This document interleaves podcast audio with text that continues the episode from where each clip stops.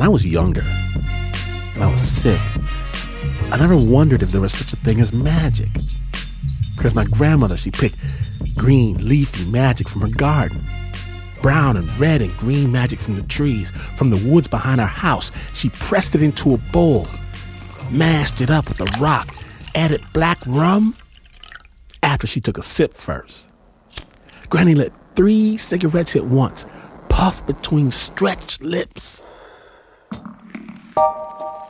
She blew smoke all over the bowl. Finally, she said, Drink this. It stank, bitter. I don't want it. It'll make you feel better, baby. Drink it. So I drank it and felt better.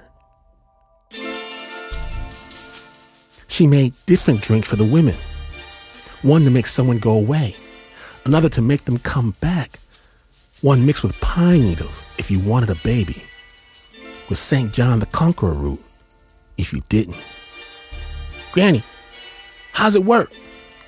Magic. Mama say magic is bad. Stuff ain't bad, baby. People bad. But can bad people do bad magic? Bad people can do most anything, baby.